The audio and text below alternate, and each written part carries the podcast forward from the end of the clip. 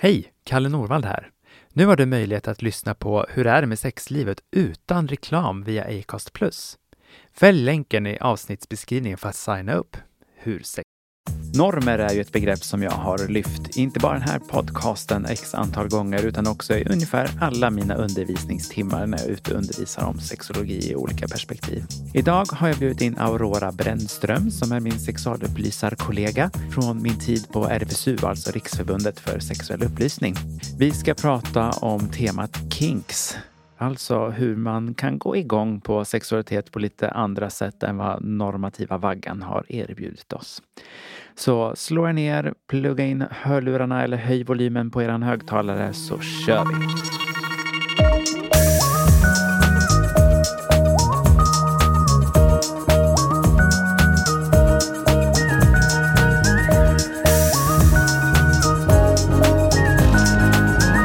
Hur är det med sexlivet? Med Kalle Norvald.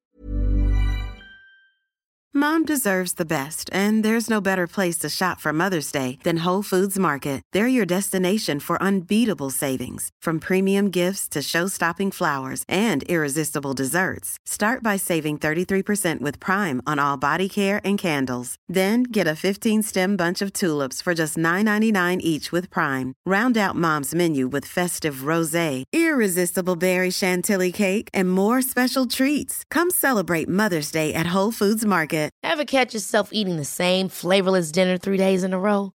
Dreaming of something better? Well, HelloFresh is your guilt-free dream come true, baby. It's me, Gigi Palmer. Let's wake up those taste buds with hot, juicy pecan-crusted chicken or garlic butter shrimp scampi. Mm. Hello Fresh. Stop dreaming of all the delicious possibilities and dig in at HelloFresh.com.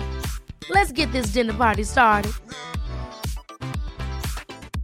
Quality sleep is essential. That's why the Sleep Number Smart Bed is designed for your ever evolving sleep needs. Need a bed that's firmer or softer on either side? Helps you sleep at a comfortable temperature? Sleep Number Smart Beds let you individualize your comfort so you sleep better together. JD Power ranks Sleep Number number 1 in customer satisfaction with mattresses purchased in-store. And now, save 50% on the Sleep Number limited edition Smart Bed for a limited time. For JD Power 2023 award information, visit jdpower.com/awards. Only at a Sleep Number store or sleepnumber.com.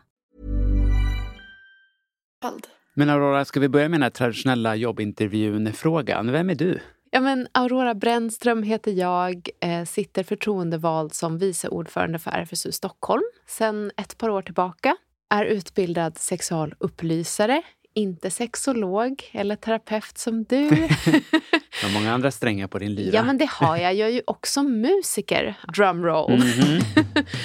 Så eh, jag är van att eh, framträda inför folk. Eh, jag är ju sångerska, så att jag jobbar mycket med min röst. Mm. Drev tidigare en podcast som heter Burleskpodden. Jag har ju varit aktiv inom RFSU i ungefär tio år. Det är ju därifrån du och jag har Mm. lärt känna varandra. Stämmer. Och där har jag ju många hjärtefrågor egentligen. Mm. Eh, men en av dem är väl liksom eh, BDSM, kinks och alternativ sex Ja. eller så. Ja, och det är det som du och jag ska stanna upp vid och prata lite om idag. Just det här Ja. med kinks. Ah. Hur brukar du definiera en kink? Ibland så blandas ju kink ihop med fetisch. Och det är ju två olika saker som är närliggande. Ja.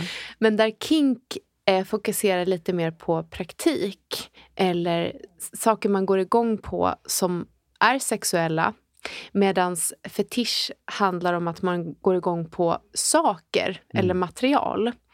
Så en kink kan vara att du gillar att få smisk till exempel. Och smisk är ju en del av BDSM-paraplyet. Men kink tänker jag så här, är väldigt personligt också vad man vill lägga i det. Men man kan väl säga att det handlar om någon sexuell praktik eller någonting man är attraherad av sexuellt som går lite utanför normen eller det vaniljiga sexet eller så. Mm. Man brukar ju hänvisa till begreppet vanilj just när man pratar om de här normativa, penetrativa missionärställningarna som det oftast brukar Ja, men exakt. exemplifieras med. Precis, och då kan man ju också förstå att det här är ett ganska brett begrepp som man får använda lite som man vill. Mm. Men någonting lite extra, kanske lite avancerat eller spännande. Ja, vad drar man linjen, tänker du? För det är ju en klurig fråga också i liksom terapeutiska sammanhanget, var man drar Mm. definitionen någonstans och vart börjar och när slutar det? Ja, och det är en väldigt svår fråga tycker jag. Ja, Eh. bra, då, då delar vi. Faktiskt, för jag, ja. jag tänker att det handlar så mycket om vad man, hur man känner kring det själv. Ja. Alltså om man värderar det som att det är någonting man behöver typ varje gång man har sex eller ibland eller om det är någonting som är väldigt närvarande i fantasierna eller någonting som man bara tycker känns lite kul att leka med då och då som en lek. Gränsdragning, svårt. Ja, Ehm, eller hur?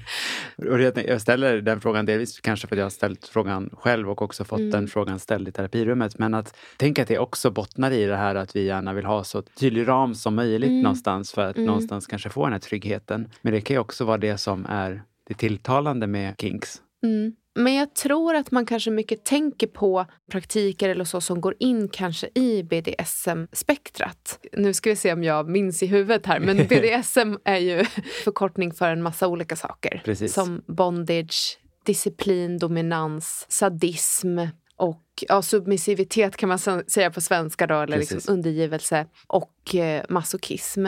Och det handlar ju om sexuella lekar som bygger på någon slags maktförskjutning. Ja, Det kan ju vara bara psykologiskt, men det kan också röra sig inom ett spektra av leksaker eller verktyg eller redskap. Som rep eller eh, piskor, floggers, en annan typ av liksom piska eller Mm. impact play-redskap, handklovar, Ja. eh, ögonbindlar, alltså mycket sådana där grejer. Och allt det där skulle man ju kunna kalla som att man har en kink. Så här, min kink är att begränsa synen vid sex. Eh, jag brukar vilja ha ögonbindel eller att någon håller för mina ögon till exempel. Eller, eller min kink är att bli fasthållen med handbojor eller med rep. Eller min kink är att någon tittar på när vi har sex. Så det kanske känns lite edgy. Eller att vi är flera. Jag har en kink för trekanter eller gruppsex. Men det kan också vara på den nivån att säga, men jag har en kink för att suga kuk. mm. Riktigt jävla djupt. ja Eh, precis. och, och det kanske inte egentligen har så jättemycket med BDSM att göra så materialmässigt. Men maktmässigt kanske. Mm. Eh, och där kan man ju välja att se det som att det är den som ger eller liksom tar emot som har makten. Det är också definierbart. Ja. Sådär. Just det här med musik som du ändå var inne på. Jag tänker att det finns många beröringspunkter också i det du beskriver här nu i musikens värld. Mm, Vad händer när jag säger så? Nej, men det jag direkt kopplar det till är ju att jag är ju musiker och Ja. eh, lyssnar ju på musik väldigt mycket. Och Ja. även när jag har sex. Ja, ja. Det är typ ett ganska viktigt inslag. I alla fall när jag har den här lite hårdare sexet eller mer kinky fokuserade sexet Mm. så tycker jag om att eh, addera musik. Mm. Men jag tänker att, att lägga till ett till sinne gör ju susen oavsett vad man håller på med. Mm, Eller ta bort det. precis. Man kan ju också ha kinks för ljud. Att man går igång på vissa ja, men olika ljud som kan liksom bli eller uppstå när man har sex. Mm. Eller som man vill addera för att krydda känslan. Ja. Skulle man då kunna säga just kopplat till definitionen av kinks för nu är det ju många exempel som många tänker, men vadå, det där är en vanlig del av min repertoar som jag Mm. brukar göra, suga kuk väldigt djupt eller brukar ha musik på. Ja. Så vi alla har kinks. ja, men det kan man väl säga på ett plan. Sen kanske liksom folk som, som jag eller i liksom vårt community skulle säga att så här, nja, det där är inom vanilj också. Okej. Att eh, så här, kallar man sig kinkster, men då Ja. kanske man lutar lite mer åt de här avancerade BDSM-praktikerna ändå. Precis. Så att det liksom är någonting utöver i det här normativa systemet som jag vackert akademiskt kallar det för. Men Ja. just det här vad vi tänker att sex ska vara, men då är det någonting Mm. utöver den ramen så att Mm. säga. Precis, det tänker jag. Men jag tycker att man behöver inte vara så snäv heller. Nej. Det finns en liten fara med det att när man definierar det så snävt och man tänker att det krävs att du har koll på vissa saker eller praktiserar på ett visst sätt eller Precis. i en viss frekvens, alltså så mycket eller så ofta. Då blir det kanske också väldigt höga trösklar för någon som är nyfiken att ta sig in i att utforska någonting. För att man tänker att nej, men det, då behöver jag de här, de här attributen eller det här krävs av mig för att ens våga testa. Ja, Och det tycker jag känns trist. Ja, det känns trist. Ja. Det vill jag inte förmedla. Jag tänker då, nej precis, utan låta nyfikenheten någonstans leda lite mer. Men jag tänker också på när vi just hamnar i tanken på definitionerna, eh, alltså då på privata plan. Nu sitter ju du här och pratar i en podd som ju ska ha i syfte att informera och upplysa. Ja. Men när man är hemma liksom i sängkammaren eller vardagsrummet eller i ladugården eller var man är, ligger någonstans så finns det ju en fara att man börjar det som vi psykoterapeuter kallar för intellektualisering. Alltså att man Ja, börjar just tänka rationellt kring, okej men vart i Kinks-boken hamnar jag här? Istället för att, okej men nu har jag den här känslan, testa. Att man fastnar i, är det här Kinks eller inte? Vart ska jag vara här? Vart ska jag vara där? Ja, det där har jag tänkt på mycket liksom, när det kommer till just BDSM-praktiker och olika falanger av BDSM. Att ja, men det är ju härligt att det går att avancera på det sättet och smala in på vissa saker. Men att det kan ju sätta lite käppar i hjulen för själva, jag tror att du är inne på det, liksom själva lusten. Precis. Det här nyfikna som man har i sig av sig självt. Ja. Jag får ju ganska ofta frågan när jag lyfter de här temana, oavsett om det är i terapirummet eller andra mediala sammanhang. Just här, hur ska man ta upp det här med sin partner om man går med en fantasi om en kink eller liknande? Vad skulle du svara på det? Om jag kommer till dig och säger, men Aurora, jag har en sug att eh, ja, lyssna på den här typen av musik när vi ligger. Ifall jag har en kink för ljud då, till exempel. Hur skulle du rekommendera en person att ta upp det samtalet med en partner? Jag tänker att, att det handlar om att mötas och att våga lyssna på varandra och att vara snäll Ja. när man levererar sånt här. Det vill säga inte lägga fram det som att du, jag är missnöjd med vårt sexliv. Utan du, jag har en, en sak jag har tänkt på. Och då kan man väl också öppna upp för att så här, det känns lite nervöst för mig nu. Men Precis. skulle vi kunna ta oss lite tiden att diskutera en fantasi jag har? Ja, Du vet, jag är ju inte terapeut så att jag tror Nej, att du kan ju svara på det här Ja, bättre vet än mig. jag skulle svara copy-paste på precis samma sätt. Men jag så? Mm. tänker, så jag menar, det där, jag menar, man behöver inte alltid vara terapeut för att ge kloka svar. men att det också är Mm. Precis så har jag svarat så många gånger också. Att så här, inled med att säga att så här, men jag tycker att det är lite nervöst att ta upp eller jag tycker att det är lite läskigt för jag vet inte riktigt hur jag ska reagera men det är fortfarande Mm. en viktig sak för mig. Oavsett vad det egentligen kan handla om så kan det vara, det behöver inte alltid vara i sexuella sammanhang utan i min parterapeutiska verksamhet så ser man ju också det att så här, nu vill jag prata om att det är bara jag som hämtar på förskolan men det är också jättejobbigt och det påminner i alla fall mycket om den här jobbighetskänslan att just ta upp saker som man tycker är svårare. Alltså jag tänker ju och praktiserar väldigt mycket liksom kring relation Mm, också. mm. Och tänker att det handlar ju väldigt mycket om det. Alltså det behöver ju inte vara en person som man är fast sådär partner med. Men ändå att jag tänker att det här att öppna upp för sin egen sårbarhet öppnar ju upp för en bättre diskussion. Mm. Än att det blir att man fastnar i någon slags krav eller anklagelser emot den andra. Precis. Då tar man ju bort lusten direkt, Ja. tänker jag. Så att man har någonting att vinna på att visa sig lite sårbar i det. Ja. Du som ändå är praktiserande kinkster, liksom, märker du att det också blir reaktioner ifall ni liksom sitter vid en middag och du pratar om vad du gillar? För vi sexualupplysare brukar ha den tendensen att prata sex i tid och otid. Det blir ju lite så. På tal om kink. Uh, alltså, faktiskt så här, det tråkiga är att jag har börjat prata mindre och mindre Ja. om de här sakerna i vissa sammanhang. Mm. För att jag har märkt att jag blir the odd one out. Liksom. Ah, ja, ja. Så jag har börjat vara lite mer selektiv Mm. med vilka jag pratar om de här sakerna med. Mm. Och för att outa mig själv så har jag alltså, ganska våldsamma kinks. Mm. Eh, och jag har pratat om dem med en del eh, och också offentligt ibland. Mm. Och triggervarning. Jag tycker om rape play. Ja. Det har varit min absoluta go-to. Mm. Eh, inte som jag gör liksom jätteofta, Mm. men som jag fantiserar om och som jag planerar för. Ja. Och liksom, I vilken gör. position är du då? Den som Jag är den undergivna. undergivna? Ja. Men jag är också, eh, för att använda andra BDSM-termer, brat. Mhm. Så jag är ju ingen enkel person att eh, Ah, ja. våldföra sig på Förstår. eftersom jag kämpar emot. Ja. Nej, men och det här förstår jag ju är triggande. Mm. Eh, så att jag pratar ju inte om det med vem som helst, hur som helst. Mm. Eh, jag har provpratat en del och fått ja, men mycket så här, just för att det, det jag går igång på och det jag har fantiserat så himla länge om. Alltså jag, jag blir triggad själv ibland eh, av det här. Mm. För att det går in på liksom stereotyper, eh, så manligt, kvinnligt, aggressioner, våldsamheter, alltså som man liksom vill undvika. eh, som jag också vill undvika i dagliga livet. Liksom. Och att jag ibland liksom får höra då från folk att de blir oroade på ett sätt som gör mig obekväm. Ja. Att jag måste liksom stå upp för det här på ett sätt som det blir så himla privat. Ja.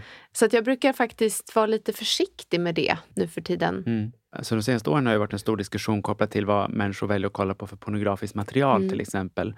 Och just det här begreppet kinkshaming har ju återkommit upprepade gånger. Det låter Mm. lite som att det är det som du också får uppleva då. Ja, men precis. Mm. Så här, det händer inte så ofta längre då, uppenbarligen. Men Nej, Men- det selektiva. Ja, men liksom förr kanske det har Utfarandet. hänt, så här att jag har fått tillbaka, men hur mår du? Och alltså att det blir mycket så här, men du har väl koll på det här? Och liksom, jag gör ju en oerhörd riskanalys inför de här sanktionerna såklart.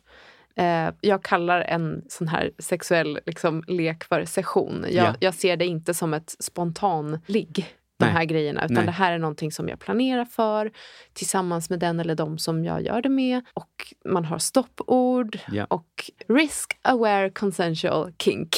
Ja, men precis. Att man just gör den här planeringsförfarandet och med stoppord och så. Ja. Jag brukar faktiskt just benämna BDSM-utövare som eh, exemplariska kommunikatörer. Just att så här, där finns ju inte så många sexualpraktiker som just kommunicerar och samtycker så mycket som BDSM-utövare. Mm. Eh, De av oss som väljer att ha vaniljsex, vi har ju inte samma tradition att prata på det sättet. Medan de av oss som gör BDSM-praktiker Mm. är ju indoktrinerade på något sätt att Ja. göra det. Sen är vi inte liksom världsmästare heller. Jag tycker att vi också får jobba på det. Det vill jag verkligen ha sagt. Ja, men det är Men- ju en social färdighet man får öva på, vart Ja. man än är. Verkligen. Men jag tänker att det du är inne på nu är ju att i, inom liksom så här vaniljsex, och så här, vi, vi får ju mycket sexualitet och sex matat till oss i media, filmer, reklam, alltså överallt. Verkligen. Och där är det ju som att, i alla fall väldigt länge har det ju varit som att sånt här bara händer. Mm. Plötsligt är det bara en sexuell situation och penetration och Ja. hångel och allt funkar synkroniserat, toppen.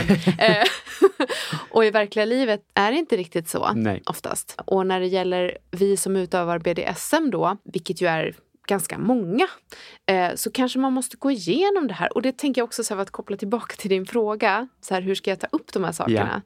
Om det handlar om saker som har risker för hälsa, Mm. alltså, och det kan ju vara så här, den här ögonbinden jag pratar om, den har också risker. Absolut. Eller om du vill knyta med rep så finns det många risker kring det och man behöver kanske läsa på. Det kanske man ska göra tillsammans. Man behöver också diskutera gränser. Mm. Och då brukar man prata om i BDSM-sammanhang hard limits och soft limits. Mm. Där hard limits är om man kan sätta ord på det man absolut aldrig vill göra eller uppleva. Det måste man vara tydlig med. Ja. Så att man liksom inte utsätter sig för någonting som, som sen kan skapa ånger, skam, eh, skador, Ja. eh, vad som helst.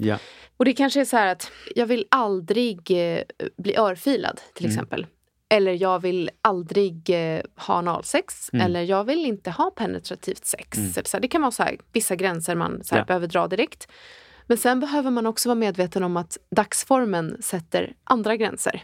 Menscykeln, om man har en sån. Mm. Eh, sömn, näringsintag, eh, Stress. stress. Alltså det är så mycket. Och de blir de här kanske lite mer soft limits. Mm, ja. Att så här, idag orkar jag inte ta fler än så här många örfilar. Ja. Eller idag vill jag bara bli knuten och sen ligga och gosa. Ja. Eller vad det nu kan vara. Mm. Så det som är återkommande är just där, liksom samtycke, diskussion och möte. Ja, precis. Samtycke och mötet. Mm. Det här relationsskapande samtalet. Jag tänker det är jätte, jätteviktigt. Ja. Jag vill inte lägga upp några barriärer för att liksom utforska de här sakerna. ja, Och jag förstår att det kanske kan bli att man känner så men gud, måste jag? prata igenom allt. Ja, Ja. precis. Ja, men det där är Mm. någonting som är spännande på jättemånga plan tycker jag. Eh, delvis är det ju så att när man ska ägna sig åt någonting som inte liksom är från normens trygga vagga Mm. så är ju liksom standardråden från oss terapeuter är ju prata om det. Ja. Eh, och samtidigt så finns det ju, alltså det är ju, nu är jag ju för kommunikation här och häpna, men att Ja. det kan ju också finnas en risk med det att liksom Mm. nyfikenheten försvinner. Men samtidigt så är det ju liksom riskmedvetenheten och hanteringen av det som också är en jätteviktig komponent oavsett vilka praktiker man väljer att ägna sig åt. Mm. Liksom. Verkligen. Någonting som jag också tänker är viktigt när man ska utforska någonting nytt eller när man börjar tänja lite på gränser är det här efterarbetet. Ja, Eh, vi brukar prata om aftercare. Ja. Eh, att man tar hand om känslorna och det som uppstår efteråt. Mm. Och det kan man göra på olika sätt. Alltså rent fysiskt, att man kan ta hand om varandra. Japp. Eh, det finns jättemycket man kan ta till. Man kan kramas, man kan titta på film, man kan äta glass, man kan ha mjukare sex. Mm. Eller man kan prata. Mm. Ofta när man har haft en ganska intensiv session, vad det nu än handlar om. Mm. Och det här är ju inget fenomen som är frikopplat till BDSM. Det här kan ju hända i liksom vilket typ av sexuellt sammanhang som helst. Utan tvekan. Men framför allt när man liksom utforskar gränser på något sätt sexuellt Mm. så kan det bli att kroppen reagerar med att utsöndra adrenalin men också oxytocin, endorfiner. Mm. Och det är ju en massa hormoner som gör oss eh, triggade, Japp. kanske redo för eh, fight, men Ja. också väldigt kärleksfulla. Vi hittar tillit till de vi har sex med och det blir en mix och ett rus. Mm. Och det här kan ju vara helt underbart Ja. och någonting som man vill komma åt i sex. Men har man då en sån här intensiv session där det är mycket liksom fysisk så här, smärta till exempel Mm. eller just det här bondage, att man blir fasthållen, att man kämpar emot. När det här går ur kroppen sen, då är det ju många som upplever att de får som en dipp. Och det behöver man också vara medveten om, tänker jag. Och det är inget konstigt. Det händer alla, även om du är submissiv, undergiven eller eh, dominant Mm. eller brat som Ja. jag. Att det här kan komma som en liten backlash. Ja. Ofta när man har haft en riktigt jävla bra session. Mm. Och då måste man kanske prata om det innan såklart. Ja. För att vara medveten om att det här kan hända. Ja. Och efteråt för att liksom försäkra varandra om att vi fortfarande är okej. att det här var någonting bra vi gjorde. Och ja, men, se till varandras behov. En återkommande fråga jag ofta får också är ju det här, hur vet man skillnaden om det liksom då skulle vara en kink eller om det är liksom ett upprepningstvång av ett övergrepp? Alltså Mm. att många gör det synonymt med varandra. Att säga, ja du tycker om det här, det måste ju vara för att du blev förgripen på som barn. Och att det liksom finns ett så kallat kausalt samband, forskningstönteri för att just berätta att det är direkt. Det här är A så B. Mm. Och det kan inte jag riktigt svara för liksom, på gruppnivå. Nej. Utan det här är ju någonting som man vet eller känner själv. Precis. Och sen skulle jag säga att det är inte heller ett fel att använda rekonstruktion för att bearbeta trauma. Under liksom samtyckta, hyfsat säkra former så. så kan det faktiskt vara en väg att gå. Att övervinna eller återvinna sin makt över sexualitet och kropp. Ja. Jo, för att vara lite privat så, så håller jag ju på med någon sån grej för egen del också. Mm. Jag har ju precis fått eh, diagnosen BDD, Mm. Body Dysmorphic Disorder, Mm. som sätter fingret på ganska mycket Ja. i mitt beteende. På svenska brukar man ju prata om det som inbillad fulhet. Ja, men exakt. Och det har ju jag då tydligen. Och jag har också en inbillad... Alltså jag, jag tycker typ att jag är lite för mycket. Som att jag så här, expanderar i min fysiska form. Liksom. Och då kan de här ganska hårda sessionerna hjälpa mig ganska snabbt att komma tillbaka till en mer rimlig kroppsuppfattning. Det kanske låter lite tokigt, men det här har jag själv eh, analyserat. Ja, ja det Eh, hör jag. Ja. Ja. det är toppen. Det tar mig tillbaka väldigt fort till en mycket mer nykter upplevelse av mig själv. Mm. Så det är ju lite av en någon slags, alltså inte traumaterapi så. Jag tänker att alla, alltså man utvecklar ju strategier på olika sätt för att hantera själslig och historisk smärta. Men jag håller helt med dig. Alltså också med, från mitt psykoterapeutiska perspektiv kan ju den här typen av praktik verkligen vara helande. Jag tänker att en stor skillnad är ju själva liksom motivet bakom varför man gör det, precis som du är inne på också. Att om det är ett upprepningstvång så gör man ju den här typen av praktik för att upprepa traumat om och om igen i destruktivt syfte. Gör man det för att hela sig och Ja. jobbar det liksom för att eh, äga sig själv, äga Mm. sin kropp, äga sin sexualitet och kanske äga sin historia. Då är det ett liksom mer fungerande syfte Mm. som ju är mer lustdrivet. Mm, precis. Men jag tänker att det är viktigt att vi pratar om det här för att jag vet också att det finns folk där ute inom communityt Mm. Absolut. som använder Ja, det ja. på ett destruktivt sätt. Japp. Och jag har själv funderat på för egen del Mm. om det är destruktivt. Och jag har nog kommit fram till att det inte är det. Mm. Men nu är jag medveten om mina triggers och varför jag vill göra det här. Liksom. Ja. Och jag tänker att det är viktigt att göra det arbetet med sig själv. Ja, men så nyckeln är ju nästan till alltid när det inte bara kommer till sexologiska spörsmål, men jag tänker en medvetenhet och liksom ett, någon självagens, också ett överdrivet fint ord för att just så här, kunna bestämma över sig själv någonstans. Och då finns det också en motpol som säger så här, ja men kan man göra fria val när man varit med om övergrepp och så? Jag tänker ju att bara för att man varit med om traumatiska upplevelser är det inte så att ens fria vilja försvinner. Sen är det klart att vi blir alltid påverkade av vår historik och Mm. eh, mer eller mindre jobbiga händelser, precis som vi blir påverkade av positiva händelser. Så jag menar, vi är ju alltid ett resultat av vår historia, men vad vi Mm. använder oss av den på liksom mer eller mindre fungerande sätt, det är ju där som vi har det. Och du Mm. använder också ett till nyckelbegrepp till den här medvetenheten. Ja. Att man vet vad man håller på med. Och det vet man och för sig inte alltid, oavsett om man har varit med om trauman eller inte, men att det Mm. ändå är det som är målet. Precis. För visst finns det en, eh, en risk om man är väldigt ung eller Mm. liksom, om man inte har tänkt igenom de här sakerna. Att om man kastar sig in i väldigt eh, avancerade lekar innan man har tänkt igenom det. Ja. Att det kan bli en liksom negativ konsekvens. Mm. Så att Ja. man istället för att frigöra sig från tidigare erfarenheter och trauman, att man lägger till spärrar och Ja. barriärer. Ja. Självklart. Alltså du benämnde också just det här med riskmedvetenhet och riskbearbetning. Att prata om så här, vilka risker finns det och vad kan vi använda oss av dem? Mm. Nu är det här kanske inte det mest upphetsande tipset, men så är det ju med alla sexualpraktiker oavsett om det är liksom på kinkspektrat, BDSM eller vanilja, så finns det ju alltid risker. Och det som alltid återkommer i både mina råd och någonstans få en lyckad medvetenhet är ju liksom samtycke och mötet. Mm. Och mötet inte bara med den eller de man har sex med, utan också mötet med sig själv. Ja, verkligen. Alltså det händer ju väldigt mycket i en själv, tänker jag. Och det är superspännande. Ja, det är väl inte för inte att man jobbar många gånger som sexolog med klyschan att sexet alltid börjar med sig själv. Det är ju någonstans där det också upplevs och sen i relation till någon. There's never been a faster or easier way to start your weight loss journey than with PlushCare. PlushCare accepts most insurance plans and gives you online access to board-certified physicians who can prescribe FDA-approved weight loss medications like Wigovi and Zepbound for those who qualify. Take charge of your health and speak with a board-certified physician about a weight loss plan that's right for you. Get started today at plushcare.com slash weight loss. That's plushcare.com slash weight loss. plushcare.com slash weight loss. Ever catch yourself eating the same flavorless dinner three days in a row? Dreaming of something better? Well, HelloFresh is your guilt-free dream come true, baby. It's me, Kiki Palmer. Let's wake up those taste buds with hot, juicy pecan-crusted chicken or garlic butter shrimp scampi. Mm. Hello Fresh. Stop dreaming of all the delicious possibilities and dig in at HelloFresh.com. Let's get this dinner party started. Life is full of what ifs. Some awesome, like what if AI could fold your laundry? And some, well, less awesome, like what if you have unexpected medical costs? United Healthcare can help get you covered with Health Protector Guard fixed indemnity insurance plans. They supplement your primary plan to help you manage out of pocket costs. No deductibles, no enrollment periods, and especially no more what ifs. Visit uh1.com to find the Health Protector Guard plan for you.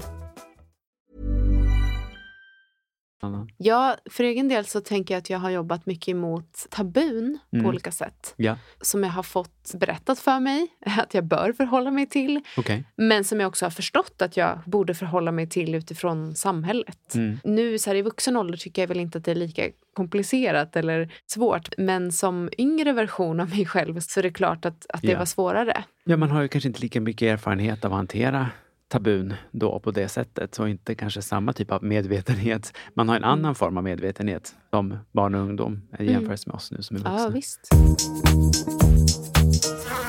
Vad har du för tankar kring de här praktikerna utifrån din, jag tänker din liksom terapeutiska Mm. roll? Träffar du folk som pratar om kinks hos dig?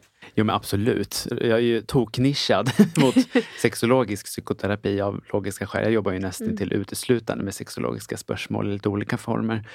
Vanligare förekommande är just kinksen i jämförelse med fetischism. Eh, där man ju då som du inledningsvis pratade om att man liksom sexualiserar objekt och material. Men kinks är ju absolut förekommande. I mina parterapier handlar det ju många gånger om att en part vill göra någonting som den andra inte är lika nyfiken på. Eh, Eller kanske har en kinks som inte involverar partnern. Eh, Ja, men du nämnde ju det som ett exempel. Ett väldigt vanligt spörsmål är där ena parten vill att den andra ska titta på när hen har sex med någon annan. Eh, och det triggar igång andra typer av själsliga sår hos den då som önskas eh, titta på. Så, men vad då jag då? Och då får man ju hjälpa till att få någon form av förståelse kring vad det är som går igång på det. Att det är din blick jag går igång på, Ja. inte själva sexet där till exempel. Mm. Men om vi skulle gå tillbaka till liksom ursprungskällan Ja. med lilla Sigmund Freud. Ja. nej, han eh, var ju kanske inte den mest kink-positiva tänkaren. Men det som jag tycker är väldigt coolt med Sigmund Freud, om man får vara lite töntig, det är ju att han omvärderar sina tankar och sina teorier. Egentligen genom hela sin karriär. Så om man kollar på hans första texter om sexualitet generellt sett så var det något helt annorlunda i jämförelse med de sista. Just för att han ja, men omvärderade och lärde sig och erkände att han hade fel. Och det är inte så många som vet om hans arbetssätt på det sättet. Eh, för i början var det ju mer så här, men just det här upprepningstvånget att ja, men om du har den typen av dragning till rape play till exempel så är det ett solklar koppling till att du blev våldtagen som barn och därför ska du aldrig göra det. Nu pratar inte han om rape play, men att han just också omvärderade det. Och det har jag tagit jättestor inspiration till. Just att omvärdera och vara ständigt aktuell med forskning och tankning och handledning och allt vad det innebär. Ja, nej, men det där tycker jag är ett, eh, svinbra personlighetsdrag. Mm. Som vi alla borde anamma. Ja. Att, att våga erkänna sig ute och cykla ibland eller ha fel eller Ja. att eh, tänka om. Och det tänker jag också är ett jättebra tips kopplat till de som är nyfikna på kinks också. Att säga, ja men det går ju också att ta tillbaka sitt samtycke. Eller att omvärdera, så här, men det tände jag på då, nu är det någonting annat. Och det är ju det som är så fantastiskt med sex tycker jag, är ju att det förändras över tid. Ja, men det är väl någonting som du i och för sig pratar mycket om. Att samtalet med partners i olika nivåer, vad man, vad man har för relation. Men liksom Ja. att, att det här samtalet får vara levande, tänker jag är en viktig sak att säga. Ja. För att oavsett om man liksom rör sig inom väldigt så vaniljiga normer kring sex eller liksom preferenser eller om man rör sig väldigt mycket in i liksom de här BDSM-praktikerna, alltså så är vi ju föränderliga allihopa. Och Tack och lov. Ja.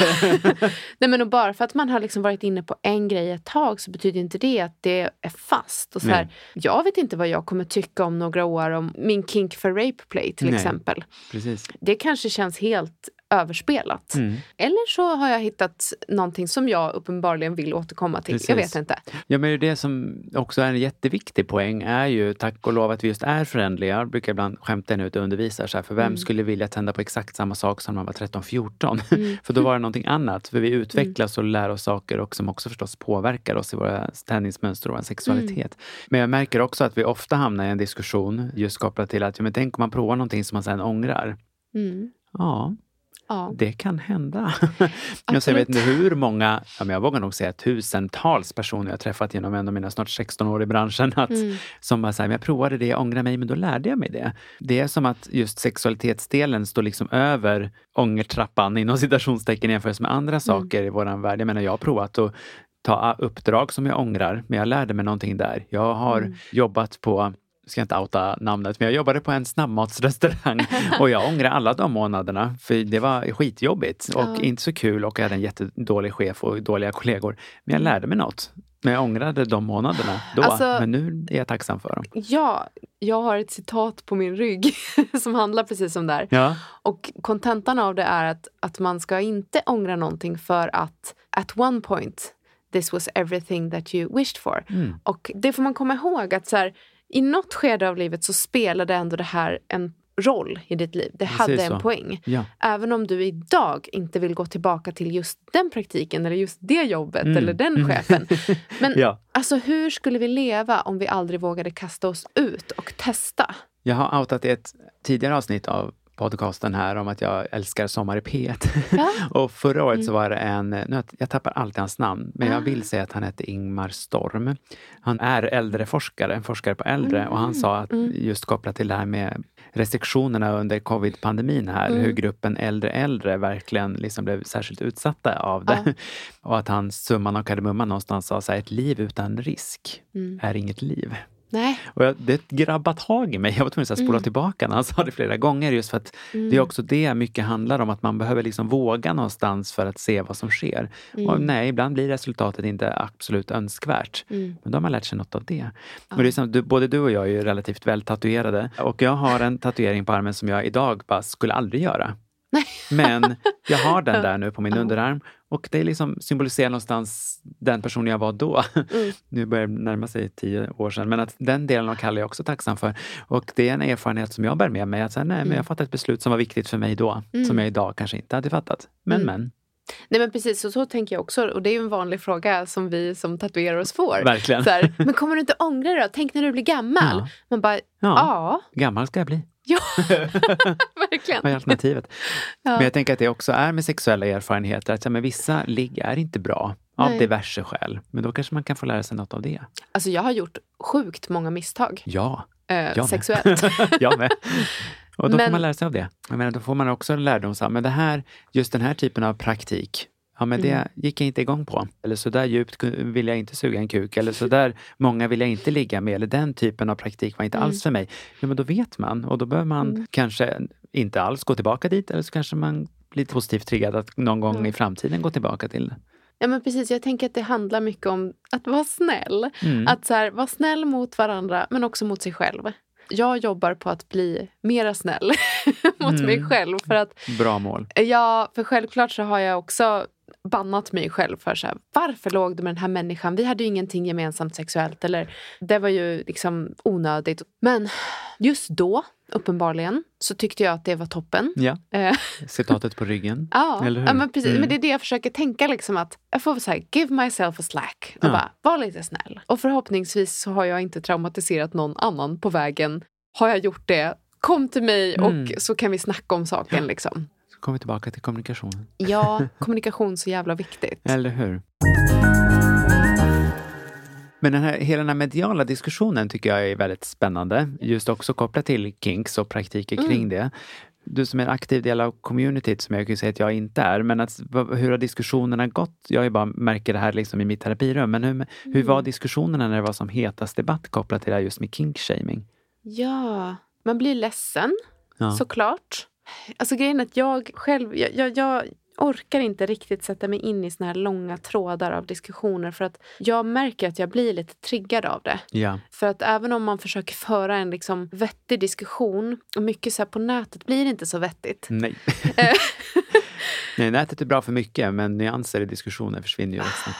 Ja, Men jag märkte mycket i mina terapier just med de här temana att det var många som också beskrev en ledsenhet. mm, Ett starkt ifrågasättande som ju många personer som jag i alla fall har mött Mm. liksom har gått med ganska länge själv. mm, Och sen när man har vågat sig ut på liksom det här sexologiska äventyret så kommer liksom andra att börja ifrågasätta en också. Att det liksom blir någon Mm. förstärkning av det som man själv har gått med tidigare. mm. Precis, för att om man har dragning åt någonting som går utanför normen då krävs det ganska mycket för att acceptera det. Alltså det gör det. Mm. Oavsett om det handlar om att acceptera det för sig själv eller i vissa sammanhang. Alltså, vissa av oss kommer kanske från kulturer eller hemmiljöer som förbjuder vissa grejer. Eller, Ja.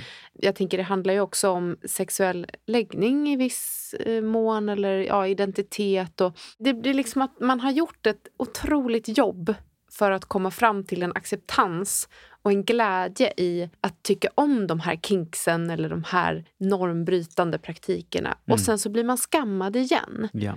Man blir arg, men framförallt blir man oerhört ledsen. Eller så har jag känt och också hört andra berätta. Liksom. Mm. Och att det blir någon slags att man går tillbaka. Och jag berättade ju det för dig inledningsvis att Mm. jag har ju börjat bli mer selektiv kring Mm. vilka jag pratar om de här sakerna med. Ja. Idag sitter jag och pratar med hela svenska folket kanske. Men, men rent privat så är jag mer försiktig. Ja. Och det kan ju ha att göra med de här debatterna. Det har ju varit ett antal på senare år. Verkligen. Jag blev väldigt påverkad av den här hårt sex-debatten som var för ett par år sedan kopplat till porr och eh, porrskador Mm. och eh, underlivsskador som Ja. diskuterades och tyckte att det var en väldigt eh, enspårig och missvisande debatt som jag blev väldigt, väldigt eh, personligen eh, ledsen över. Jag var ju en del av den debatten. Ja, Eh, och har faktiskt fått karriärens enda mordhot i den debatten. det är sant. Som också då visar just på intensiteten i de här temana. Ja. Det är frågor som verkligen engagerar, på gott och ont. Ja, och det är väl det jag kan se som positivt i det. Att så här, ja, det engagerar och det är ett bevis på att det här med sexualitet är livsviktigt. Ja, Det är ju någonstans Precis så. därför jag jobbar inom RFSU, för att jag vet Ja. det och känner det väldigt starkt. Ja, det är väl en av våra drivkrafter både för dig och mig, tänker jag. Ja. Just hur, vi, hur viktigt sexualitet är. Oavsett vad man väljer att göra och med vem så Mm. visar verkligen gång på gång hur viktig sexualiteten är för oss. Oavsett om man då är Mm. freudian och tänker som drift eller något annat så ser vi ju bevisen hela tiden om hur viktigt det är att engagera människor i liv. Jag har inte fått något mordhot, jag har bara fått lite hatbrev nu sen min Naked Attraction Det kan man också diskutera. Men just att det är, liksom, det, är, det är verkligen kroppar och eh, sex och allt däremellan någonstans verkligen Mm. det händer något med oss när det går emot våra egna subjektiva oskrivna regler. Att det Mm. blir något som väcker någon reaktion på att man måste uttala sig och måste tycka någonting om vad de andra gör. Alltså självklart finns det risker med sex. ja, Och det finns risker med... men annars hade du och jag inte haft jobb, tänker jag nej, heller. nej, men verkligen. Mm. Och, och det har många bottnar och färger på paletten. Liksom. Ja, men det är tråkigt när det blir såna här debatter i media som blir så otroligt svart eller vita. verkligen. Är du Ja. för eller Ja, emot? och Naked Attraction är för er som inte har sett det är ju en form av datingprogram där man får se kroppar nakna och ställa lite frågor och diskutera Mm. lite bakom skynken så innan man väljer vem man ska gå på dejt med som du har varit en del av att Ja. framställa. Exakt, jag Ja. jobbade med castingen till det. Precis. Det ska vi inte gå in på för djupt nu. Men, Nej. men det var ju också någonting som jag märker nu Ja. har engagerat och upprört många. Vi jobbar ju båda engagerade i tv-program. Du med Naked Attraction och jag med Gift första ögonkastet. Ah. Mycket väcker reaktioner. Ja, verkligen. Tusen tack att du kom Aurora. men tack att jag fick komma. Ta hand om dig. Detsamma. Mom deserves the best, and there's no better place to shop for Mother's Day than Whole Foods Market. They're your destination for unbeatable savings, from premium gifts to show-stopping flowers and irresistible desserts. Start by saving 33% with Prime on all body care and candles. Then get a 15-stem bunch of tulips for just $9.99 each with Prime. Round out Mom's menu with festive rosé, irresistible berry chantilly cake, and more special treats. Come celebrate Mother's Day at Whole Foods Market. Hold up. What was that? Boring. No flavor. That was as bad as those leftovers you ate all week. Kiki Palmer here, and it's time to say hello to something fresh and guilt-free. Hello Fresh. Jazz up dinner with pecan-crusted chicken or garlic butter shrimp scampi. Now that's music to my mouth. Hello Fresh. Let's get this dinner party started. Discover all the delicious possibilities at hellofresh.com. Imagine the softest sheets you've ever felt. Now imagine them getting even softer over time. That's what you'll feel with Bowl and Branch's organic cotton sheets. In a recent customer survey, 96% replied that Bowl and Branch sheets get softer with every wash. Start getting your best night's sleep in these sheets that get softer and softer for years to come. Try their sheets with a 30-night guarantee. Plus, get 15% off your first order at bowlandbranch.com. Code BUTTERY. Exclusions apply. See site for details. Nu kommer en lyssnarfråga. Inläsaren är inte personen som skrivit frågan. Hej Kalle! Hur blir man sexolog? Sexolog är ju inte en skyddad titel på något sätt som exempelvis psykoterapeut, läkare eller fysioterapeut är. Det i praktiken innebär att vem som helst kan få kalla sig sexolog. Du som lyssnare efter alla de här avsnitten av den här podcasten kanske känner dig manad att nu kan jag kalla mig sexolog så mycket jag har lärt mig av Kalle och gäster. Men det kommer också med ett litet ansvar för att kunna leverera bra och evidensbaserad vård som det så vackert heter. Alltså någon form av vård och omsorg som bygger på forskning. Nu gör visserligen poddsamtalen i största delen även det, men söker ni vård av en sexolog eller någon annan form av kontakt så kolla upp vad den här sexologen har för utbildning så att man inte baserar hela sin yrkesutövning på tyckande och tänkande.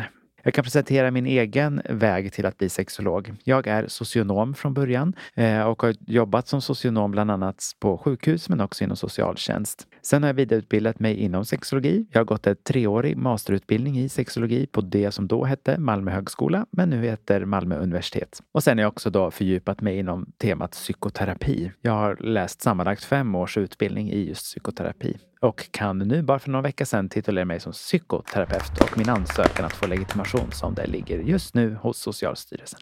Men sexolog behöver man ju inte bara jobba med psykoterapi. Jag har kollegor som är sjuksköterskor, barnmorskor, lärare och så vidare. För sexologi är ju en tvärvetenskap som kan ta sig uttryck på en rad olika ställen. Inte bara arbetsplatser utan också inom teori.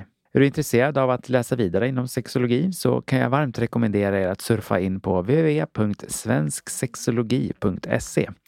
Det är branschens lilla sida där, där vår Svensk förening för sexologi samlar aktuella utbildningar och andra spännande saker. Tack för frågan och på återhörande. Tack igen Aurora för att du kom och tack för dig som har lyssnat på ett samtal här om kinks och sex som inte inkluderas i den traditionella normen. Nu är det sommar, så ut och mys eller stanna inne och mys också. Huvudsaken är att ni gör det som det behövs. Ta hand om er så hörs vi igen nästa vecka. Puss och kram!